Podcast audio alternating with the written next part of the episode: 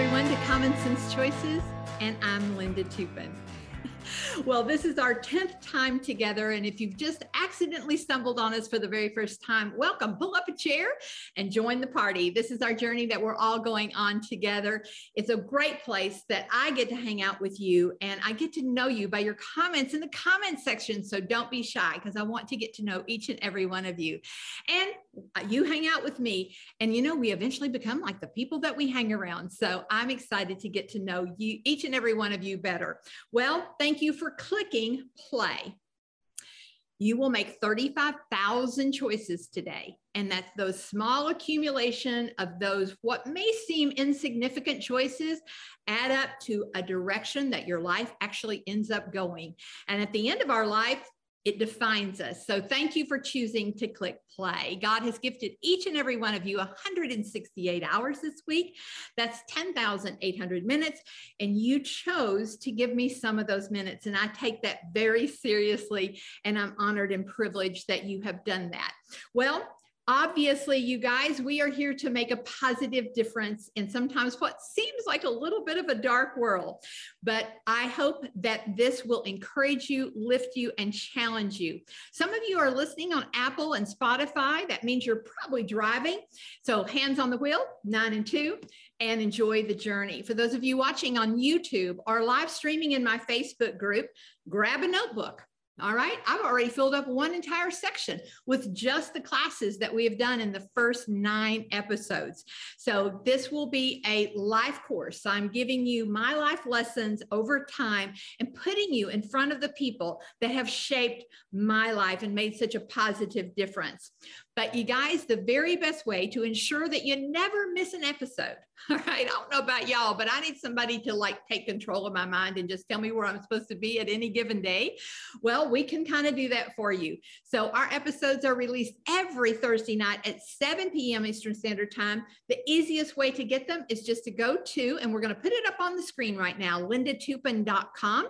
This is how it looks on your laptop. You'll go up to the right-hand corner to the sign-in button and just give me your information. That would be your text and your email, and click OK. But that's a big but. We will immediately send you an email, and you have to go looking for the email because it's a two-step security system. And that email simply says, are you sure you want to follow Linda Toupin? And I hope you say yes. And anyway, then by the magic of the internet, you will get each and every episode emailed to you every week. So please do that. All right. Well, the way that you get your name in the drawing, who doesn't like free stuff? And I have lots of stuff over at linda toupin dot com. Click on the button that says stuff I didn't know I needed. And you will find my mantra over there on coffee cups, hoodies, t-shirts, as you can see in the background on the seven foot piece. Seven foot piece of art behind me. It is the foundation for this podcast. So say it with me. I am where I am by the choices I've made or I've allowed others to make for me. It's all about personal responsibility. If we're going to make a big difference in this big old world of ours, we have to accept responsibility for our own life and, uh, and our own direction.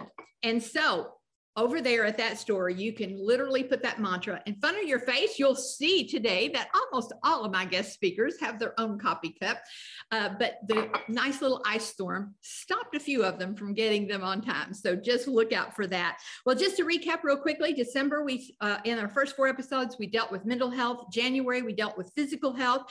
And now in March, uh, February and March, we're diving deep into what does it take? What does it take to run a business, a successful business? Business from your home. So let's put the word success in front of in-home business.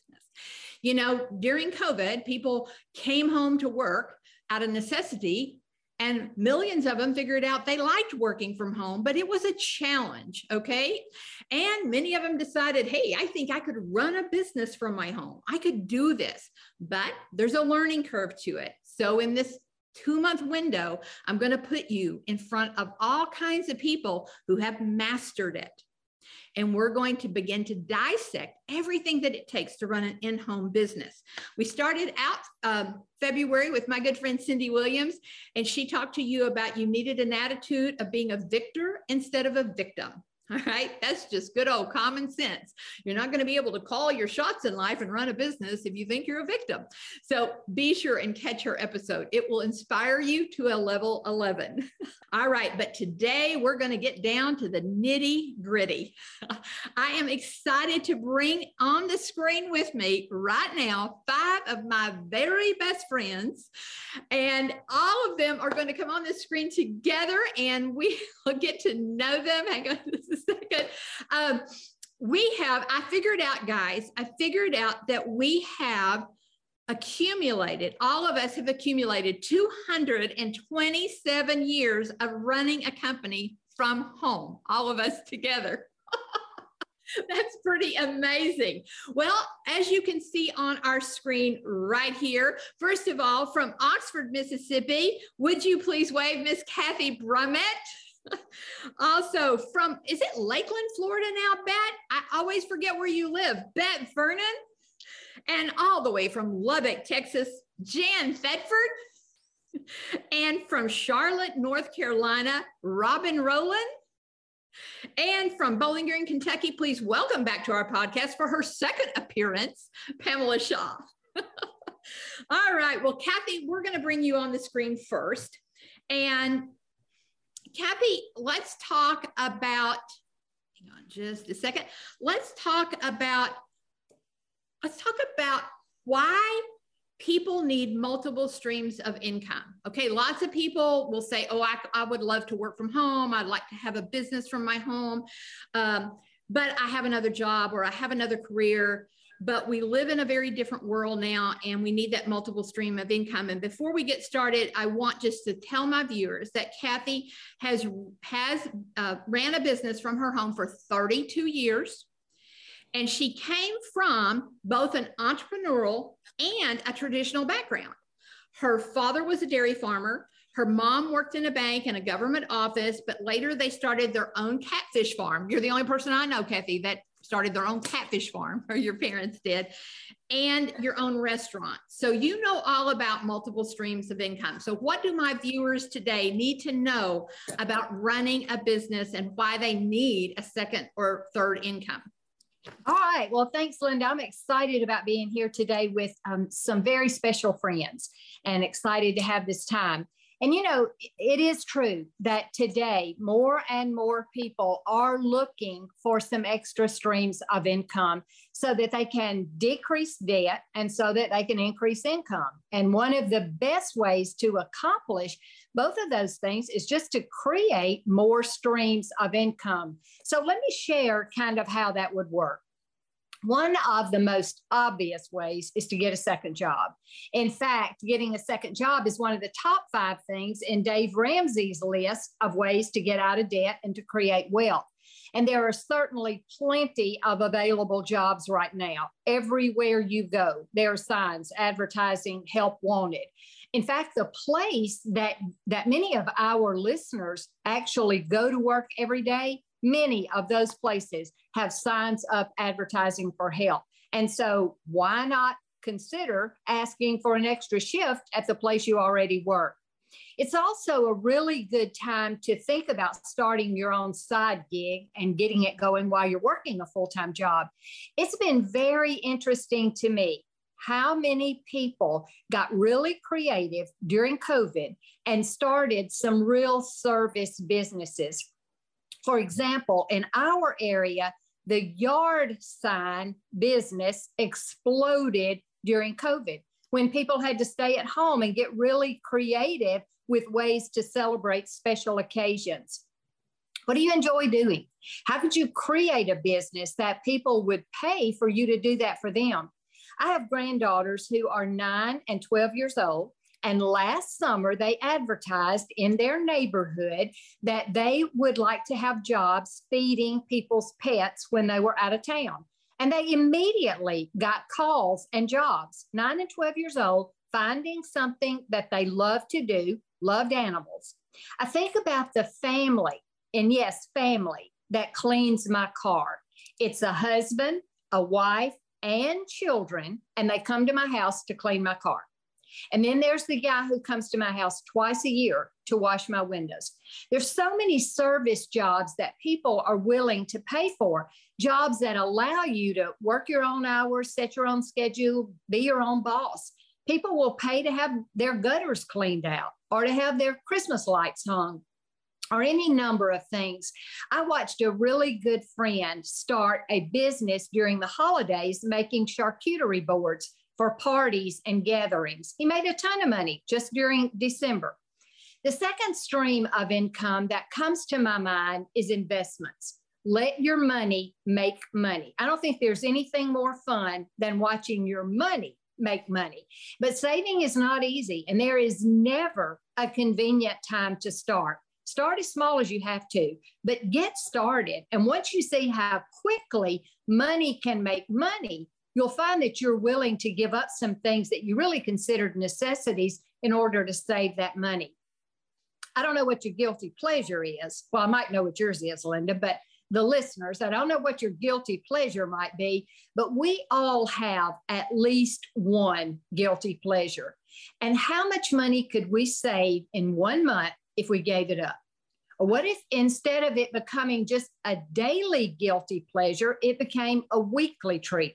How much money could you save?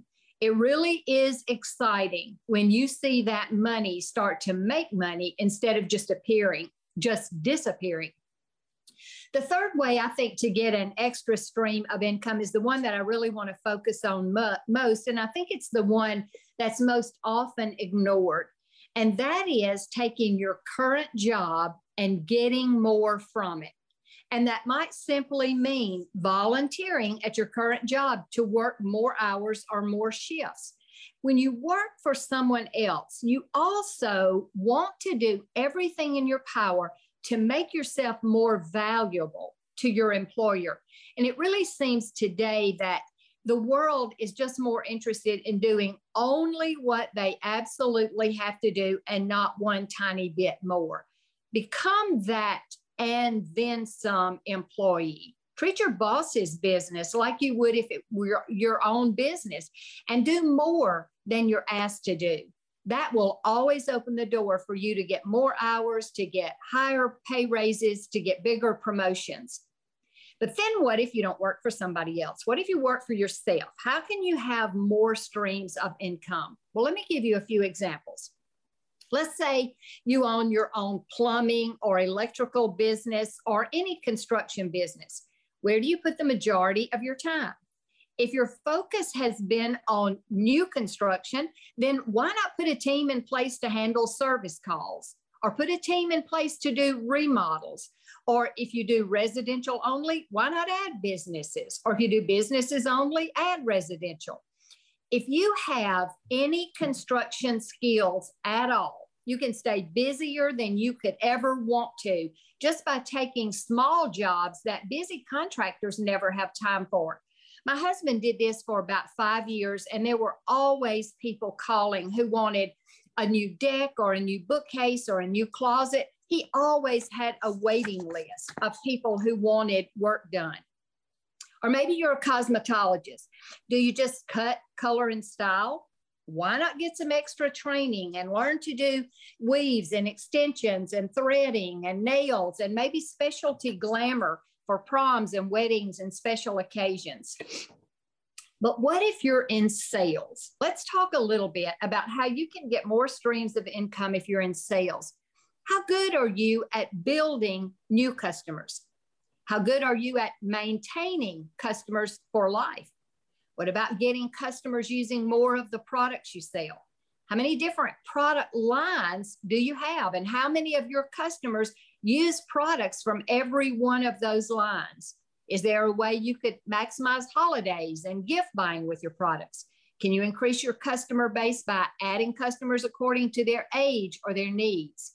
Think about this. There is today a plethora of direct sales businesses. And I bet you can find one that sells a product that interests you. Join a reputable direct sales company for another stream of income. It's so easy to build a business when you love the product, and then you can use your extra time in the evenings or on the weekends to build that business and make a little extra money. We all saw direct sales businesses thrive during COVID when they learned that they could reach even more people with Zoom parties. I know within the first two weeks of the shutdown, I was on four different direct sales Zoom parties. They really got it figured out when they realized they could, it could be in front of so many more people. You know, most of the time we can increase our income by just adding a few extra streams. And I'm guessing anyone listening today could come up with some different ways to do that by just sitting down quietly with a few minutes with a pad and pen and just let the ideas flow. Consult a friend who knows you well. Ask what they think you'd be good doing. But as you think about this, I want you to keep two things in mind. First of all, you don't necessarily have to do this second job forever, but you may need to do it for a short amount of time if you want to decrease some debt and increase some income. And then second, always remember, we can change our standard of living when we decrease spending and debt and we create more streams of income. So that's my thought, Linda. Girl, this could be a college class just on, on the five points that you made. Holy cow, you've covered it all. I was sitting there thinking, man, oh man, every person I know that has come to my house to do work just needed to hear what you had to say. Kathy, clearly we want you back on my podcast. Awesome, so, I'd love to come back. And put, put me on your schedule. And, uh, And thank you for your, I mean, thirty-two years of wisdom that you just gave everybody. But it wasn't just wis- wisdom about our topic today. It was wisdom about life, okay? You know, how we run a business from our home is how we run our life, and vice versa. So one has to, one has to improve the other. So thank you, my friend, and you will be back for my audience. All right. Well, next up on our, um, I feel like, I feel like I could television announcement next after this commercial, we will bring on the screen my good friend who happens to live in a place right now that it's eighty some degrees while it's below zero out there. You can see the snow outside, uh, all the way from Lakeland, Florida, newly married. What is it with all these newly married people I keep bringing on my show? She's just so happy. It makes us all sick. But anyway, would you please welcome to the screen my good friend, Bet Vernon. Oh, thank you, Linda. You know, I've been privileged to know you for decades, and you've always been a brilliant and dedicated leader, just always helping the masses be successful. And as you brought one very highly successful career to a close, you just jumped right back in, finding a new way of equipping and supporting countless others in all different areas of life. So congratulations, girl, on, on this new venture. I've listened to every podcast. I have pages of notes, and um, you're doing so much for so many. And I just um, am so proud of you. Uh, a huge uh, benefit to starting my own home-based business was being blessed to associate and learn from and do life with phenomenal women like you and the rest of the women on this screen. And my life is just so much richer, and emotionally, physically, financially, spiritually, um, because of all of you. And, and I will be forever grateful for that. I also want to congratulate your listeners Um, who might already own their own business and might be thinking about owning their own home-based business. And I just want to tell you, I think you're very smart and very courageous. Um, if that's the case, I think it's really important to make a conscious decision about, will you get what you want from your business, or will you just take what you get? Will you treat it as a business, or will you treat it as a hobby? You know, a business is a venture where you, you expect income and a better life for you and your family. A hobby, by definition, is just an activity done uh, for one's leisure time and for pleasure. Uh, a business hopefully makes you money. A hobby generally costs you money. Uh, a business requires goals and a schedule and discipline and grit, like Cindy talked about. And in a hobby, you can just do whenever you feel like it. Um, a business can dramatically change your future uh, for you, for your family, possibly for countless other people. Um, but a hobby you can just walk away from any time, and it really doesn't affect anybody else. I was blessed to have grown up on a farm. Well, I was, I was going to, I was going to tell everyone, you know, this is our kindred spirit here. Yeah, you know, yeah. uh, several years ago, I, I was out West and actually got to go to, you know, y'all you farm. saw the farm.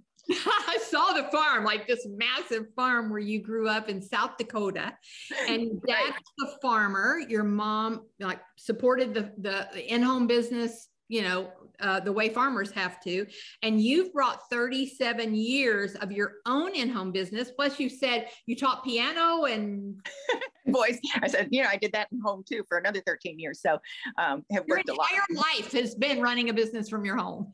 It has, it has.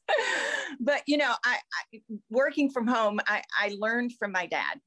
Um, it's, it, we don't, count the hours that we work. It's not how many hours do I have to work. It's how many hours do I get to work. And um, nobody told my dad to get up and go out before dawn and to work until after dark, or to um, work when he didn't feel well, or to um, work uh, when it was way below zero or above a hundred. You know, it just, uh, we did what we had to do. And so he did all of those things to make a better life for his family. And because he had no desire to work for someone else. And I know that punching a, a, a clock could be easier maybe, but like my dad, I just wanted to decide when I wanted to work, take my vacations, who I wanted to work with, huge, and how much money I wanted to make. And I know that some are obsessed with that guaranteed paycheck. But to me, that's just guaranteed low pay. So uh, while I was teaching vocal music at, at the high school level, I had two babies in sixteen years, in sixteen months. And I knew things had to change. So I quit that job and I took a part-time position at a local um, Christian university teaching voice. And I had more flexibility, but still was tied to a schedule with very little income to show for it. So the fourth year that I was there, I launched my own business, and the girls were three and four. And I was still teaching two ten-hour days a week. So my time was very, very limited. But I found that if, if I were going to make the business work, first I had, I, I needed to have a schedule and a plan, and I had to work that plan. And I didn't just use a date book. I used a weekly plan sheet where I put out my hour by hour desired schedule, and, um, and made sure that the work time on that schedule only had I P As, income producing activities, on there, so that I would be focused on what counted. And then, um, you know, I know some people think I'll do as much as I can whenever I can. Sounds good, but it really doesn't work. And, uh, but it was, I have to tell you, after seven years of being retired from my business, I'm still filling out a weekly plan sheet every single week. I just can't, uh, otherwise I'm just not happy with my week. Anyway, secondly, I needed a separate workspace. Kitchen table is not really a good plan. I actually started my business in the laundry room. I had to wash sheets before I could work. Um, but I built a really nice home with a great office with the money that I made with that business. Uh, you need to get help. And I, I knew I needed to get help with the girls, with the house, and with the business. And that's a whole nother topic that I could spend a whole lot of time on, but just uh, take it, you know, get help. I worked while the girls were in preschool. Uh, I had very little limited time. And then I would close the door to my office and I would actually change clothes before they came home so that I could be mom. And I really thought it was important to compartmentalize, because I didn't want to be thinking about my business when I was with my girls. And I didn't want to be thinking, feeling guilty when I was um, in the office thinking about the girls.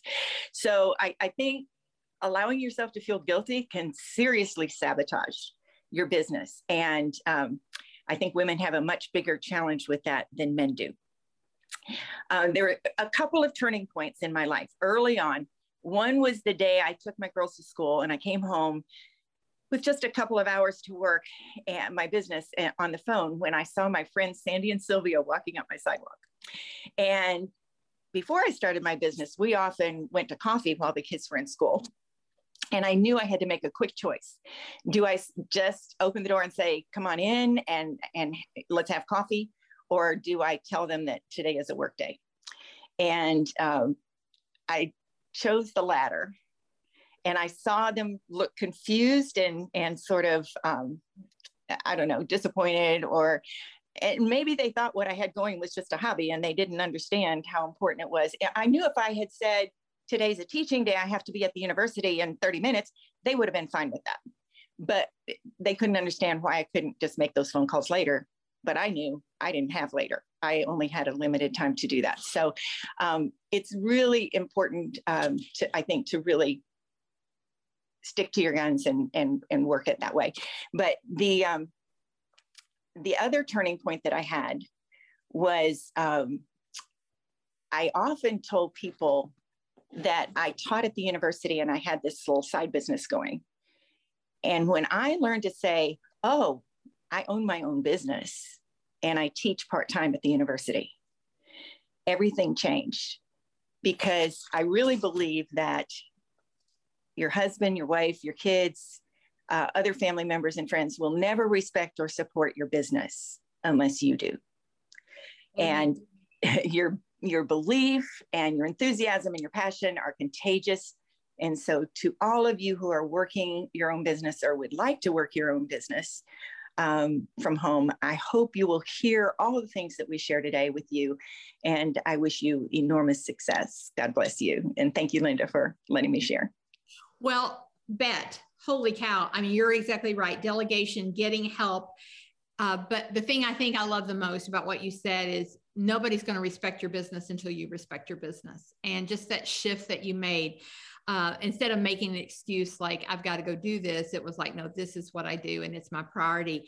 And you guys, for my friends and followers, this is your first introduction to Bet, but Bet's going to be on again to talk to you about a special organization. I'd like for you just to take about thirty seconds to a minute just to tell them a little bit about the organization that you're heavily involved in right now that they're going to be very interested in knowing more about.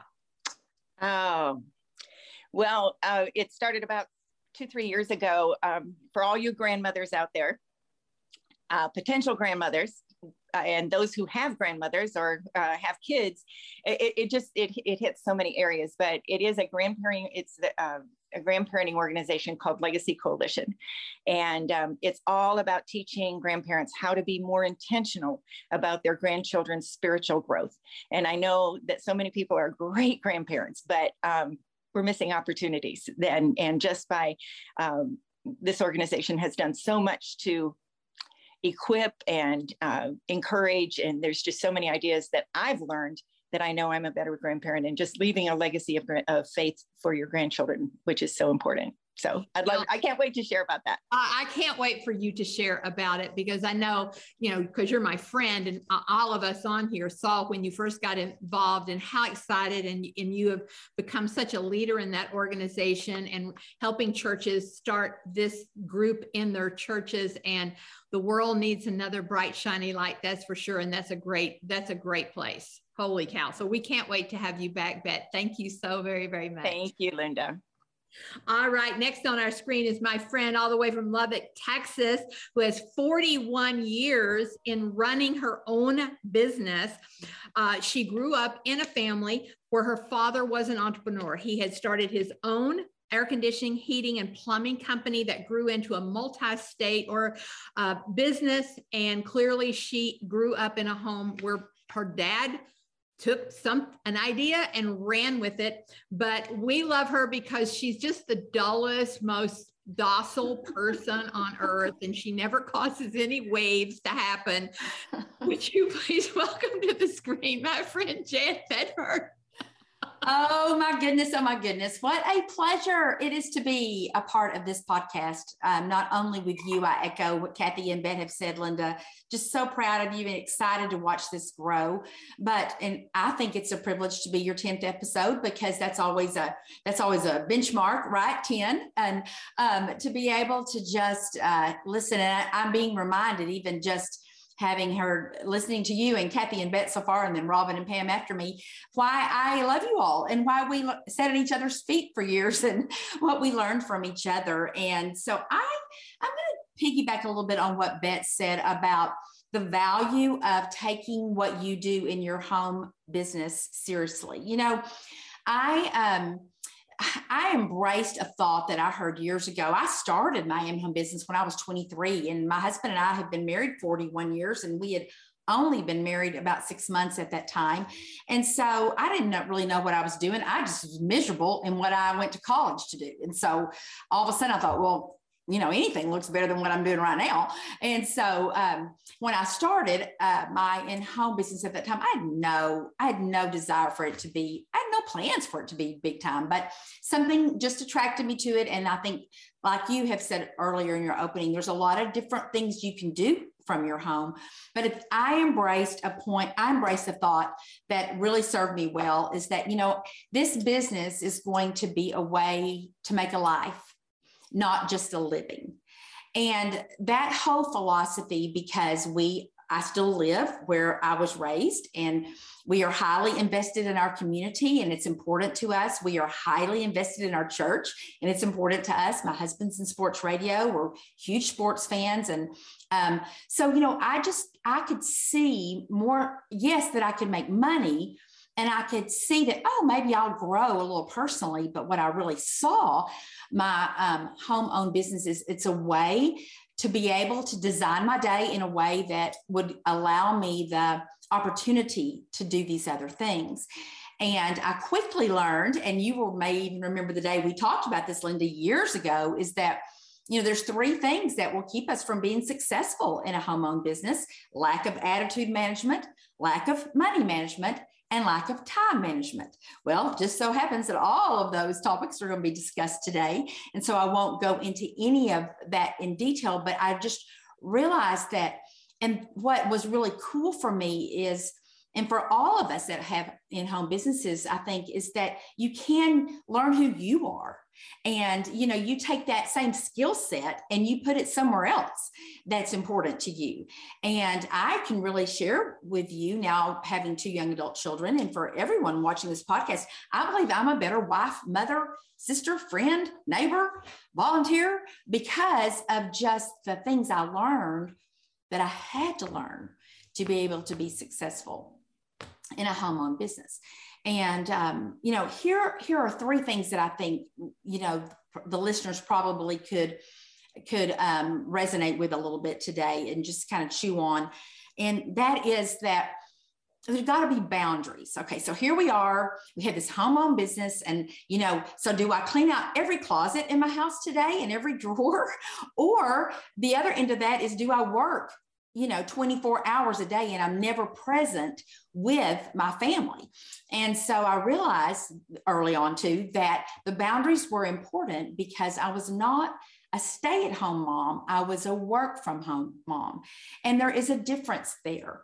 However, because I was working from home, I could, I could set up my day in any way that I wanted. And so, you know, there were seasons where we had little children, little babies, and then everybody went to school. And then, you know, I was, then we went to carting everybody around twenty-four seven. And then they started driving, and we had high school, and then we had high school tournaments. And then, you know, now they're both married and doing their own thing. But we just, a, a stay-at-home business or stay-at-home mom couldn't design that, but a work-from-home mom could design her work around the different seasons of her life. And so to me, that was something that really was beneficial. And um, for people who are, who are starting out right now, Linda, that could be listening to your podcast, I mean, it's worth it. it it's worth it, man. You know, and there's some hard knocks, but you have to, you have to do that. Your loved ones, Bet said this, they will take your business as serious as you do. So, you know, if the first little speed bump that comes along in your business derails you, then, you know, and you just say, well, forget it, then I'm just not going to do it, then they'll, they'll try to derail you. Because, you know, I remember many times where I, I had to say, guys, you know, I got, I have a work commitment tonight. And they were like, well, I thought that was, I thought that you're just working from home. Oh, yes, but I'm working from home in a business that I take very seriously. And so it was fun. And here's, that's a whole nother conversation for another day too. How did I decide what was important and what was not important? You know, how did I determine I would, I would miss this event for the family and do, and do a work thing, or I would miss a work thing and do that event? And that's, that falls under the umbrella of just your priorities and ages and all that stuff, stuff, stuff that comes along. But, you know, what I quickly learned too, with all of this, Linda, is that hope is not a strategy. Hope is a wonderful thing to have as a Christ follower, and hope for the future gives us the ability, you know, gives us power right now. I've always said, you know, hope for the future gives us power in the present. And so I can't say that I didn't initiate that, but you know, that, um, that someday I'll get that done, and hope, you know, I hope this works. I mean, there were just some real strategic things that I, that I did as we worked from home. One of which was, now let's be real clear. I started my business with landlines, man. Those big old tel- the telephones that had those huge cords, you know, that I could go from one of the room and be doing something else, cooking and disciplining and doing whatever. But, you know, technology has changed a lot and things have changed a lot. But one of the main things I, I learned very early, and I'm, I had to have some help learning, but I'm so thankful I did, is just to be able to turn it off. You know, to literally, in my mind, whether I was working, like Bet said, from the laundry room or the kitchen table or, you know, my bedroom for years and years, I just literally walked out of the room and closed the door and became present in the moment. Because for me, and I believe I speak for all of us, yourself included, none of no success is worth your family not being proud of you and not having a relationship with that. So those are just some of the things that, you know, and I can wrap my little part up by saying growth to be, you know, success is hard. And I think the world would tell us, oh, it's so easy. You set your own hours, you do your own thing. But, you know, it's a little bit more challenging because we're breaking habits that take us out of our comfort zone that we need to do to grow, whether it, you know, have whatever we're having, whether it be learn the product, show the products, you know, reach out, whatever we're doing. So I think um, because sometimes it seems hard in that thing, but here again, it's a place where it's always, always worth it. And um, I think that's a good place for me to stop today. Oh, well, boundaries is a huge topic. It's a topic all by itself. Mm-hmm. And, um, you know, because I think I saw that in so many television programs and, and newspapers after COVID hit, you know, everybody had to go home and learn to Zoom. And, you know, I remember so many times, Jan, in my career where women, you know, would tell their husband, hey, I'm going to work from home. And then he thought that that two-year-old would, that she didn't need any help with the two-year-old in order to run that in-home business. And, you know, you had to explain to him like, well, why don't you take the two-year-old to work with you then, if it doesn't really make a difference. Yeah. And, and it's just understanding boundaries. It's understanding structure and discipline. And as Bet said, a weekly plan sheet, those are all things that we had to do. We had to be our own boss is what we had to do. So Jan, hope is not a strategy. That is exactly. Well, and you know, Linda, if I could say too, guilt, the guilt, you know, learning the skill, and all of this is learned. All of this can be learned. Of like, okay, I'm on the floor reading to the children, putting puzzles together, being in the moment, not feeling like I need to be doing something else. Whereas some nights I might be calling or reaching out and doing work efforts, you know, and feeling like that's where, that's where we needed to be. So everybody can design their own boundaries. That's the cool thing, based on what you're doing and what kind of money you want to make and what you're doing, but they have to be there. Boundaries of some sort have to be there. They can be yours, but if not, it'll just all become a mush pot and it won't work. It won't, it won't work. Mm-hmm. All right. No. Well, thank you, my friend, Jan. All right. Well, our, our uh, next uh, expert, forty-two years of running her own business, hails from Charlotte, North Carolina. Her dad was an electrical contractor and a contractor and ran some various other streams of income, which we will not talk about on this screen. But anyway, my friend, Robin Rowland. Robin, I talked about you in episode number four, my Christmas episode uh, called Hope and Healing, how I got through COVID without being mad at the world and every government official. But anyway, and it was tied to a book series that I found in your home, and you can see the books behind her. She has rooms full of books, and she is an amazing cook. And all of us on here are trying to convince Robin that she needs a cooking show and that we'll all support it. And we'll all send people to watch your cooking show. How are you in North Carolina today, Robin? Um, I'm doing absolutely wonderful, Linda. Thank you for having me here this afternoon. Our weather is very, very rainy, and we're getting ready to have like a forty degree temperature drop tomorrow. So yeah. Y'all must be sending what y'all have in my direction. The only person that sounds like she's safe from all that is Bet Vernon or Bet And she's I, she's gloating. Bet is gloating. Yeah, she is. Robin, you're going to talk one of the cornerstones. All of these are cornerstones that we're talking about uh, in in the podcast here today. You know, Jan's talked about boundaries, and and Bet's talked about respecting the business and and just how you view it, and and your time management and your weekly plan sheet. Money is, is, is, is your baby. And Robin, for my viewers, Robin will be on with another episode where she'll do an entire episode with us on just money management. Whether you run an in-home business or not, we'll focus it on in-home business.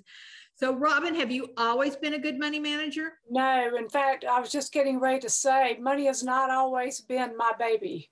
Um, I think that probably I'm, I made it a goal to become really good financially because I was so poor at it when I started my own business. In fact, I had a very close friend who mentored me through the process, because when I actually quit my full-time job to start my home-based business, I did not even balance a checkbook. And I kept, I had two different checking accounts, one for personal, one for business. And I kept more money in both of them just so that I would never have a check bounce. That was my idea of money management. Wow. Well, you've yeah. come a long way, baby. But I have come a long way. There's no doubt about it. But, so, I mean, Robin, Robin, there are millions of people, and I would say a huge percentage of the people even listening, their money management is, let me go to my, let me pull up my app on my bank to see if I have any money and how much I have. Absolutely. And that's not that that's that's that's terrible. Yeah. Disaster. Well, the thing that that for me, the thing that really that speaks to is what it does to how you feel about yourself. Yeah. And I think that all of us have run good businesses because we have created, through running a business and creating the business, we have created self-respect, which led to creating self-confidence. But if you are miss, you can do all those things that Bet and Kathy and Jan talked about. But if you're mismanaging your money, which I saw my dad do, you know, I, I watched that played out right in front of me. Before he, while he was an electrical contractor, he had a restaurant.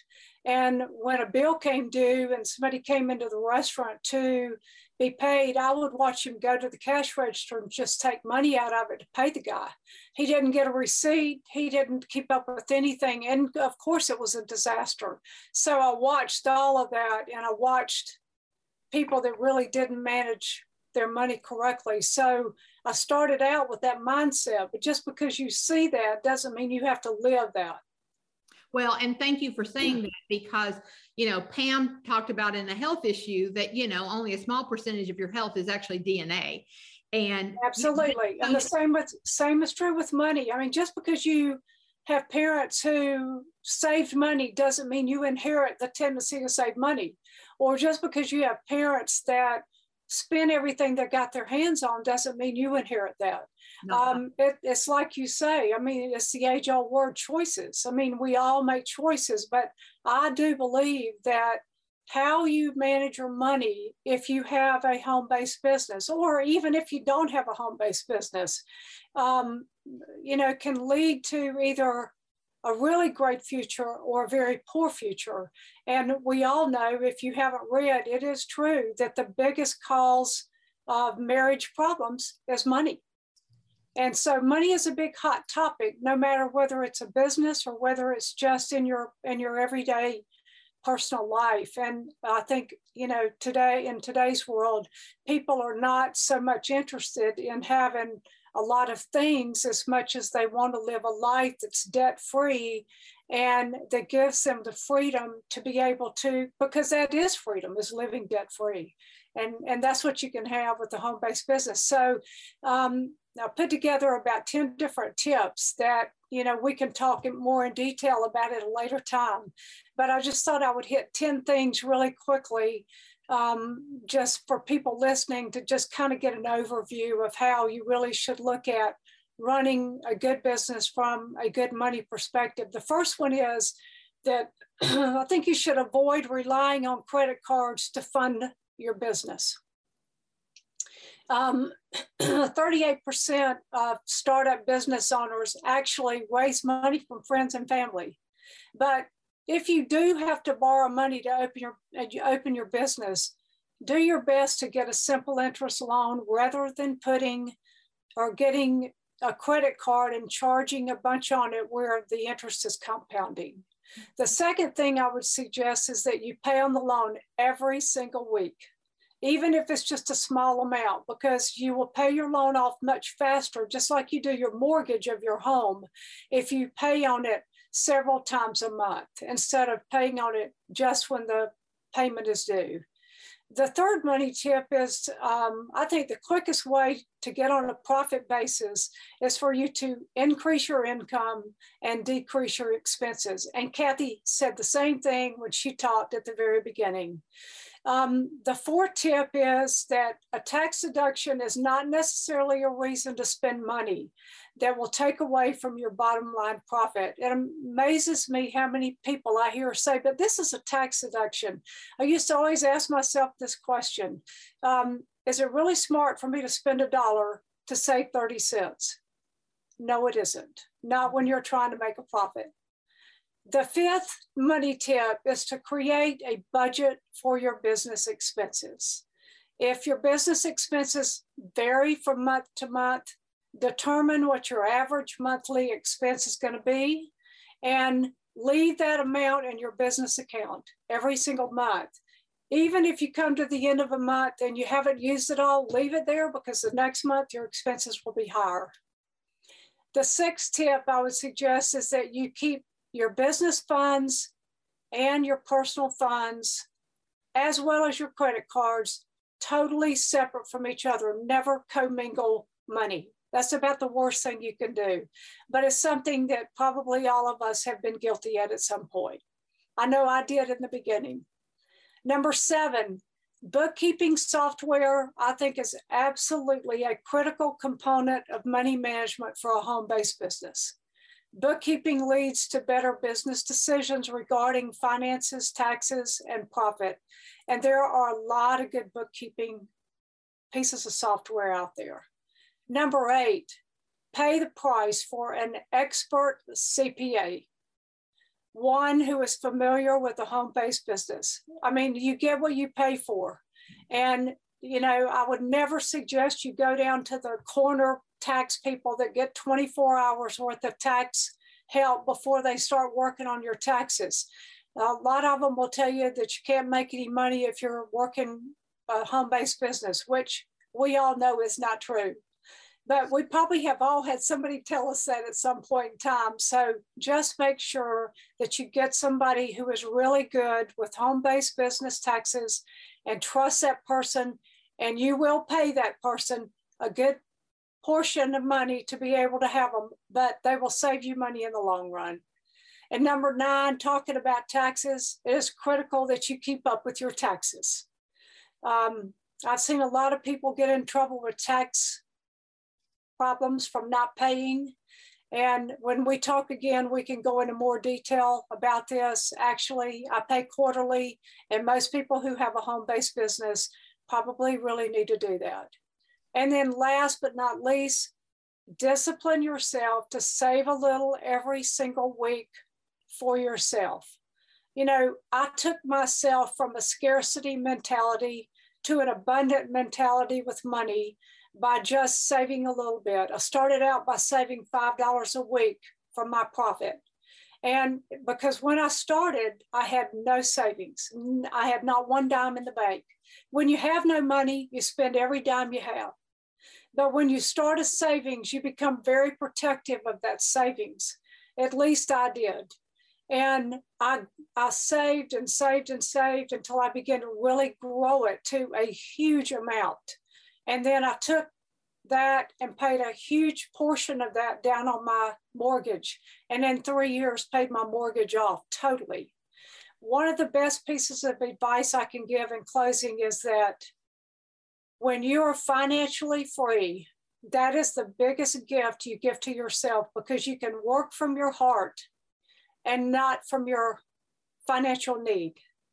which wow. I think which I think impacts how you deal with people, whether you're in sales or whether you're in plumbing. It doesn't matter what you're in. Your money impacts everything about your life and your business. Well, my audience can't see the other people on the screen right now, but they're all nodding. Every point that you made, because we've lived it, we've made the mistakes, we've watched people yes. make the mistakes. We were amening everything that you said, and I cannot wait to have you back on my show where we can dive deep into those ten things, um, because we all have a million stories about what you just said, and we know that to be true. And those are simple things that just start with discipline. Robin, thank you. Thank, thank you for, for being having me. And, and what a blessing you are to all of us. Thank you, Linda. All right. Well, we're going to we're going to wrap things up today with someone that you got to meet last month when she talked about a healthy body. And uh, she is from Bowling Green, Kentucky, and she has thirty-five years of running her own show. All right, running a successful business from her home. Both of her parents were educators, yet they had multiple other jobs: bookkeeping, church organist, choir director. Her mom wrote college curriculums, and they served in many ministries. Her father even started a florist. So it's a nice mixture of traditional and entrepreneurial background. And she hails from Bowling Green, Kentucky today. Welcome back to my show, Pam. Hello, my friend. Thank you for having me back. How are you? You know what? Your, your first episode was a huge hit. We're still getting so many positive comments and people making positive changes in their life. But today we're going to talk about something different, and that is the role of time management. Jan said, you know, attitude management, money management, time management, those are things that guarantee a business to fail, but it also, the reverse is true. So yep. walk us through a little bit about time management for an in-home business. Absolutely. Well, first of all, I'm just so blessed by our brilliant friends and feel so, I mean, I'm sitting here taking notes like a, like I'm just starting out, but I'm just so grateful for the wisdom that is available. And, you know, I think time is one of those topics that a lot of people talk about, but really it's a personal a decision to master. So here's what I want to say about time today, Linda, for the, for your viewers. Your schedule has one purpose: results desired. That's the only reason a schedule exists. So if you start with, I got to do this, I got to do this, I got to do this, I got to do this, but you don't think about the end game, then you can find yourself just going in circles all day, every day, feeling behind, feeling unproductive. Um, and so start with uh, the truth. Your schedule has one purpose, and that is results desired. So if what you do day in and day out doesn't produce who you want to become and what you say you want to experience in life, your relationships, learning, earning, contribution, creation, invention, business growth, recognition, travel, influence. If, if all that's not happening in alignment with your dreams and desires, then you're likely doing what you do out of habit or what you've observed through your family versus out of design. So Um, an overriding time management principle is you get to design your life, and the way you structure your time has everything to do with the results you get. And based on season of life, single, newlywed, nursing mom, multiple school-age children, um, older adult children, you pivot your schedule to live your priorities. But changing my schedule never meant compromising either my family or my goal. Um, kind of what Jan was saying, you have to look outside of the box, outside of what has been your norm for a year or two or longer in order to grasp, I can have it all, but you know, maybe now it's time that th- that season of life has changed a little bit. It's time for me to pivot. So how do I restructure my time to accomplish all of that? So I'm going to, you know, come back with an umbrella statement. Decide who you want to become and live like her, right? Everything else gets delegated or dumped. When you own your own business and you work from home, you have one dollar jobs. For example, folding the laundry is a one dollar job. Or you have one thousand dollar jobs. Or you have million dollar jobs. So our schedules have to be designed around first to be and then to do. But the caveat is, in order to be, I gotta do. Most people are underproductive, underfocused, easily distracted. Um, and so a good starting point is to do a time study. At the beginning of every podcast, you say, we have one hundred sixty-eight hours in a week. So I would challenge your viewers right this minute to take a, do a sincere, honest, not a, not a goal time study, but last week's time study, where your time currently goes. Just like Robin's talking about, if you don't know where your money goes, then you don't have any money. If you don't know where your time goes, you don't have any time. So you'll quickly see when you do a time study of the one hundred sixty-eight hours that there are other questions relevant to, I just don't have enough time, because you do have enough time. So what yes did you give to someone when you meant to say no? Because no is a complete sentence and it does not require an apology or an explanation. A lot of people struggle with that one, but that's going to be a key to running a successful home-based business, because when you say yes to this, I'm saying no to this. So my yes and my no have to have credibility and they have to have a good foundation. You know, why I'm saying yes or no. So continue the time study by looking at your current habits, right? Things that I do in a day or a week or a month. Things that I do at work. Make a list of all the things that I do and only I do. Things that I do for work. Things that I do for home. Um, errands that I run. The taxi service that I provide. Um, both in your side hustle, your job, your business. Make a list of all the things that you do, work and home. And then make another list. Things that I delegate for work. Things I delegate for home. I love Kathy talking about the family who cleans her car and the guy who cleans her windows twice a year. Uh, Kathy, your windows are are cleaner than mine. But um, things that you delegate at work, things you delegate from home, and errands that you delegate, um, both for your business and home. And then go back and look at all of that that you do. Don't get tired yet, because you got another thing you got to do. Things that I could delegate. Because we can all go through this exercise and still be unwilling to make necessary effective changes. So we got to dig deeper. How badly do I want what I say that I want? If that goal to grow your business still ranks high, there are typically a few common obstacles to better time management. Most of these words start with a C. We're cheap. We don't want to hire somebody to wash the car because we think we should wash the car. We're not clear. We don't have a clear outcome, an end game of exactly what we want in terms of earning or travel or lifestyle or family. We hold low commitment. We're only, we're only with it until we get an ice storm or a snowstorm or something happens in our family. So commitment is low. We have a limiting belief in ourselves or in our uh, home, home business, or we have a compromised attention span, distraction, news, pandemic, T V, entertainment, social media scrolling, viewing other people's perceived dream life while putting ours on hold. Um, the reality is simple. Today's hard work, the thing I do today without procrastinating, without putting it off, um, today's hard work, the impossible task, was yesterday's easy task of one of six things, most important things that I ne- needed to do. So all of life is impacted by the process of accumulation. No one day makes or break you, you know, one where you're totally productive and no one day where you totally lose it all makes you. It's the process of accumulation. So learning how to be a good steward of your time and looking at all that you're doing and being honest about it, adding in T V hours, adding in nap hours, adding in scrolling hours, really looking at it. Because if you can take that uh, a chunk of time, if you can find nine extra hours a week, twelve extra hours a week, it's like Kathy was saying, you can start an entire new business. So I have one blanket piece of advice and then six small quick considerations. Um, the one blanket piece of advice is, once you set your schedule, recognize that in a couple of years, based on age of kids or parents, you may need to tweak it a little bit. Okay, that's just the blanket. I think most people don't ever set a schedule because they like, they know they're gonna have to change it once summer comes around. Well, yeah, change it. You, you're in charge of it. You get to change it. Okay, so here are the six quick small things. Number one, eliminate an all or nothing mindset.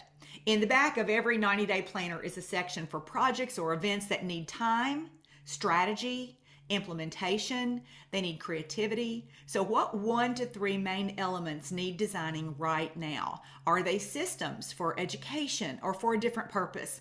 Um, are they systems for recognition? Are they systems for communication? Are they events? um, schedule times to touch that in priority, but put it in another place so that you can schedule into your week. I'm going to work on today my recognition system. So the, in the back of every ninety day planner, that exists for you to unfold in detail. Um, and so really, number one is all about eliminate an all or nothing. I can't do it all, and then by the time I get it fixed, I have to change it again. So eliminate the all or nothing, and then just take on one thing.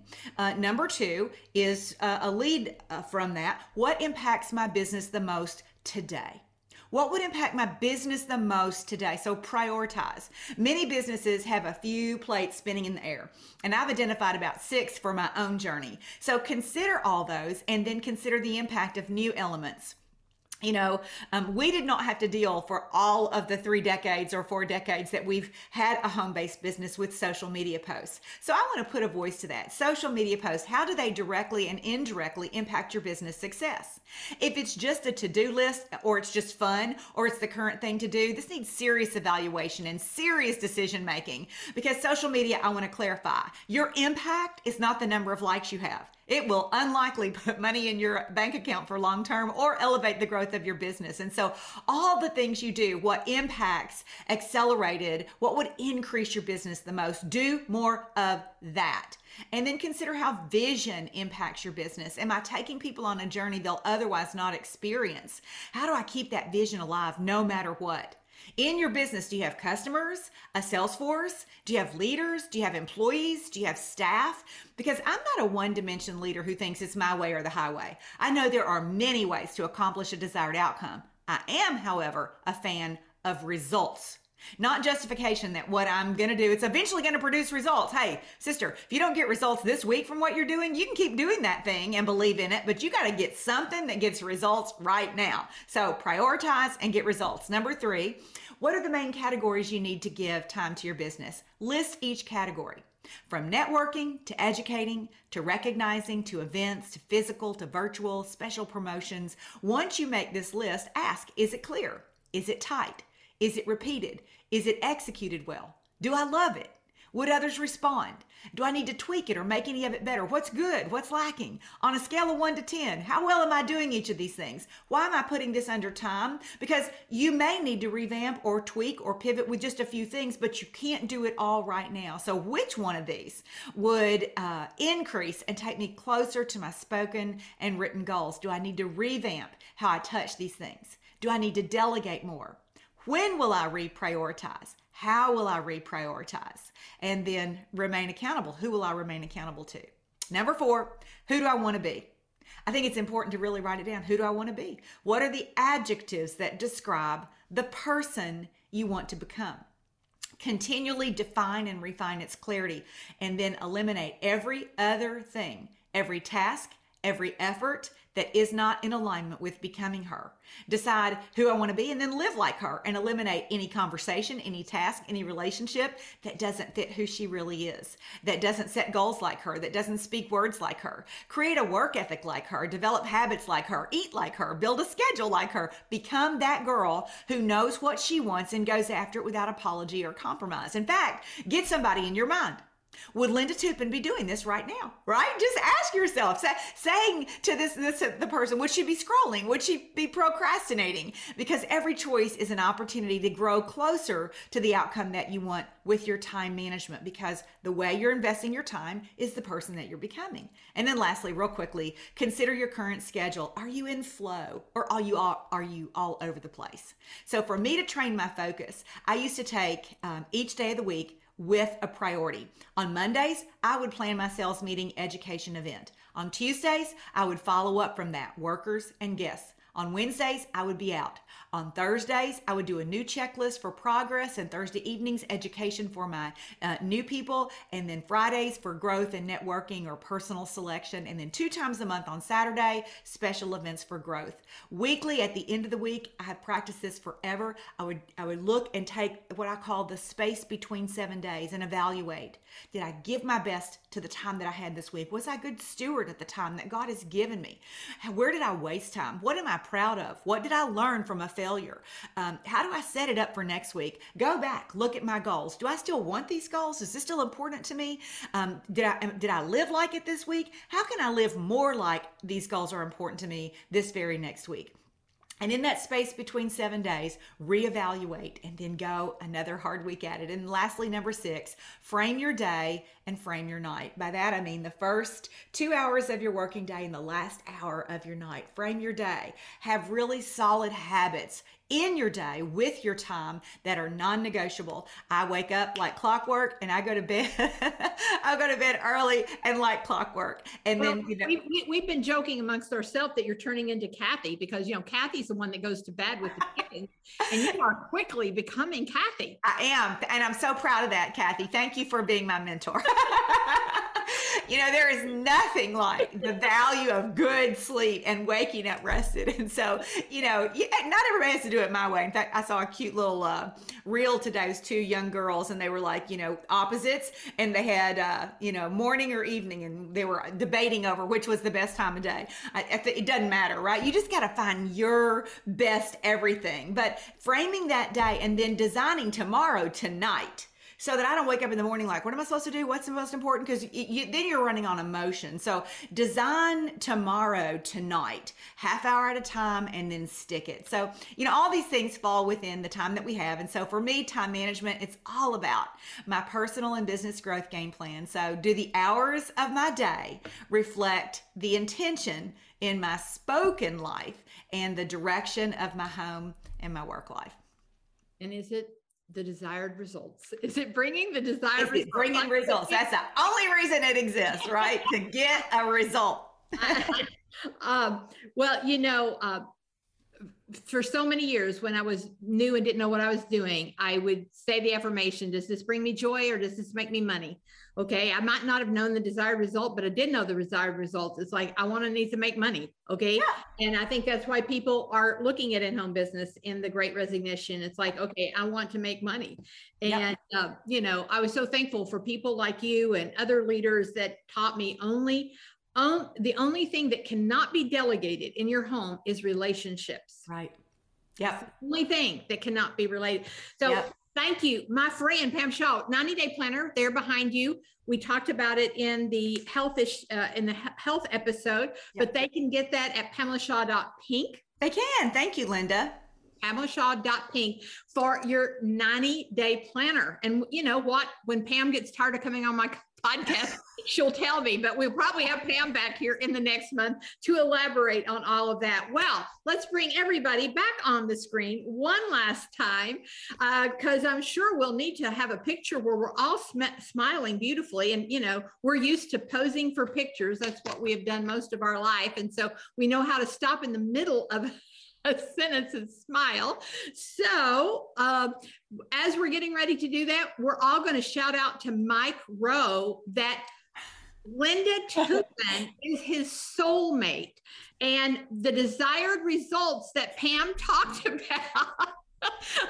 you, you know, it's like, you know, I, I, I went straight from one career to this career. It's like, I know what my desired result is. Linda, it's going to happen. He's going to call, and we are going to be so excited. We're all coming to Lexington as soon as it happens. Yes, yes we are. Well, I also know what kind of test y'all put a man through, because we watched you do it with Kathy's husband, Pete. That's right. With Beth's husband. Yes, right. That's true. He better Pay pass the test. Well, you've built him up a whole lot, so he must be all that in a bag of chips. Well, he is he is that in a bag of chips. So anyway, thank you, my friends. Uh, you've given uh, over an hour and a half of your life now. Uh, to, out of that, you know, one hundred sixty-eight hours, you gave it to the world today, but you gave it to me. And I appreciate that with with every fiber of my being. My life is so much richer because of each and every one of you. So thank you all. We'll start the music. We'll end this podcast, and I'm sure you'll see all these folks in the future. All right. Bye-bye, everybody. Bye, Linda. Bye, everybody.